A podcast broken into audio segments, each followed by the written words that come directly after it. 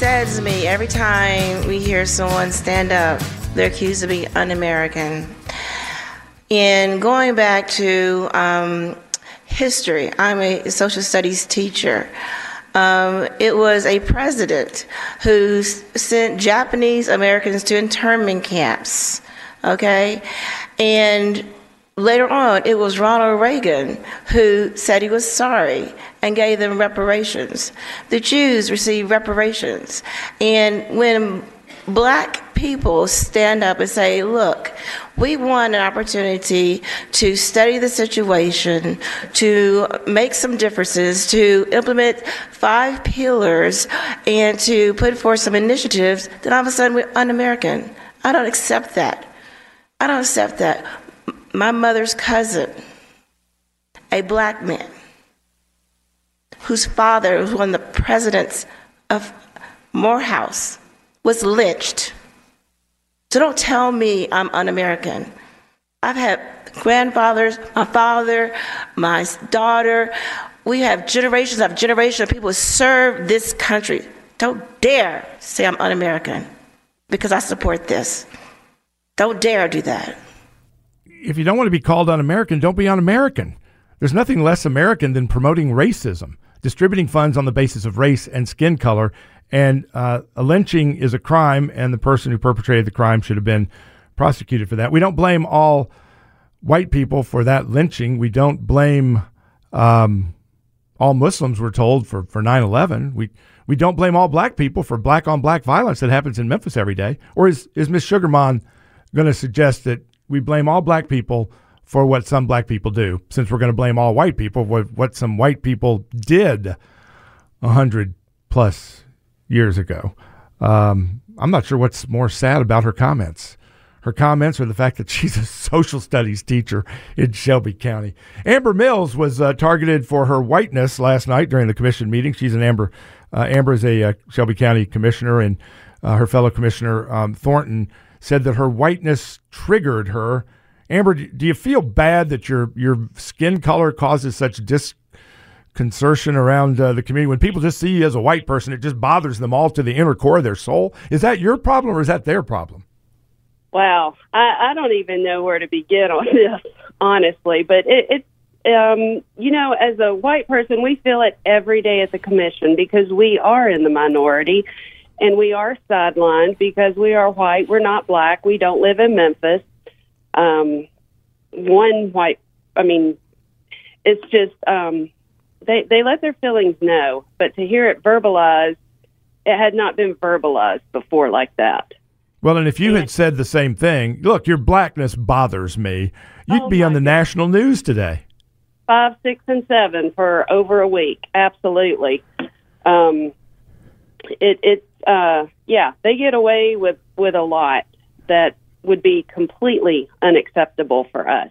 Amber, one of the things that struck me about Commissioner Thornton's comments was the fact that she pointed out that that Shelby County is uh, 51, 52% black. Memphis, I think, is like 80% black. Um, at what point are, are, the white people removed enough that Memphis and Shelby County become black enough that it's prosperous, that it's well educated, that it's safe and secure? How black does Memphis and Shelby County have to get for it to be great?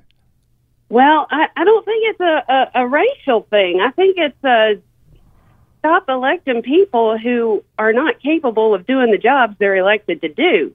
There's a long list of that. Why is our education system not great? Who's elected on the school board? And then, I mean, the clerk's office, we don't even have to go there. We see it day in and day out. What was it? What was it the clerks expressed yesterday that the, the reason she's not been able to do her job is just she's new on the job? It's like, this is the second or the first, uh, a second year of a second term. She's been in office like five years. Yeah, and the fact that she said, "I welcome the help." I'm I'm I'm sitting there. I leaned over to my colleague. I said, "We're giving her a babysitter, and she's okay with it." Amber, where where do they now? Supposedly, COVID money is what they're wanting to use to fund this five million dollar study, and I, am I'm anxious to see who gets the the the five million to do the study. Uh, wh- where do they expect to pay these reparations when they get the money? Okay, well, the study supposedly is not going to cost anything. Commissioner Ford's going to lead it, and they're going to have an urban planner, an attorney, a finance person, community organizer. Always got to have a community organizer. Uh, a senior citizen, a restorative social justice advocate. Uh, oh, this sounds like a very fair and unbiased study to me. Yeah, and and don't forget you got to have your reparations historian on the committee as well. That still uh, thinks the 1612 project is accurate. Right, and uh, so this is going to be a group that supposedly is not going to cost any money to do the study, and then within about six nine months they're going to come back and then decide uh, under the I think there's five pillars uh, to how to spend the five million dollars uh, and they're going to try to use COVID money. But if they can't use the COVID money, which there is question as to whether they can use federal dollars for this, um, then they'll go to fund balance. Well, because and, Memphis is rolling in money, Shelby County rolling in money, your schools are are clicking on all cylinders. There's no potholes except for the ones I hit driving into town today. Uh, everything's hunky dory in Shelby County, so they got an extra five million just laying around waiting to be distributed. I have a question: Does the Shelby County Commission have restrictions on your ability to vote on issues that personally benefit you? So, in these black commissioners, if they're voting to give themselves money, isn't that a clear violation of conflict of interest?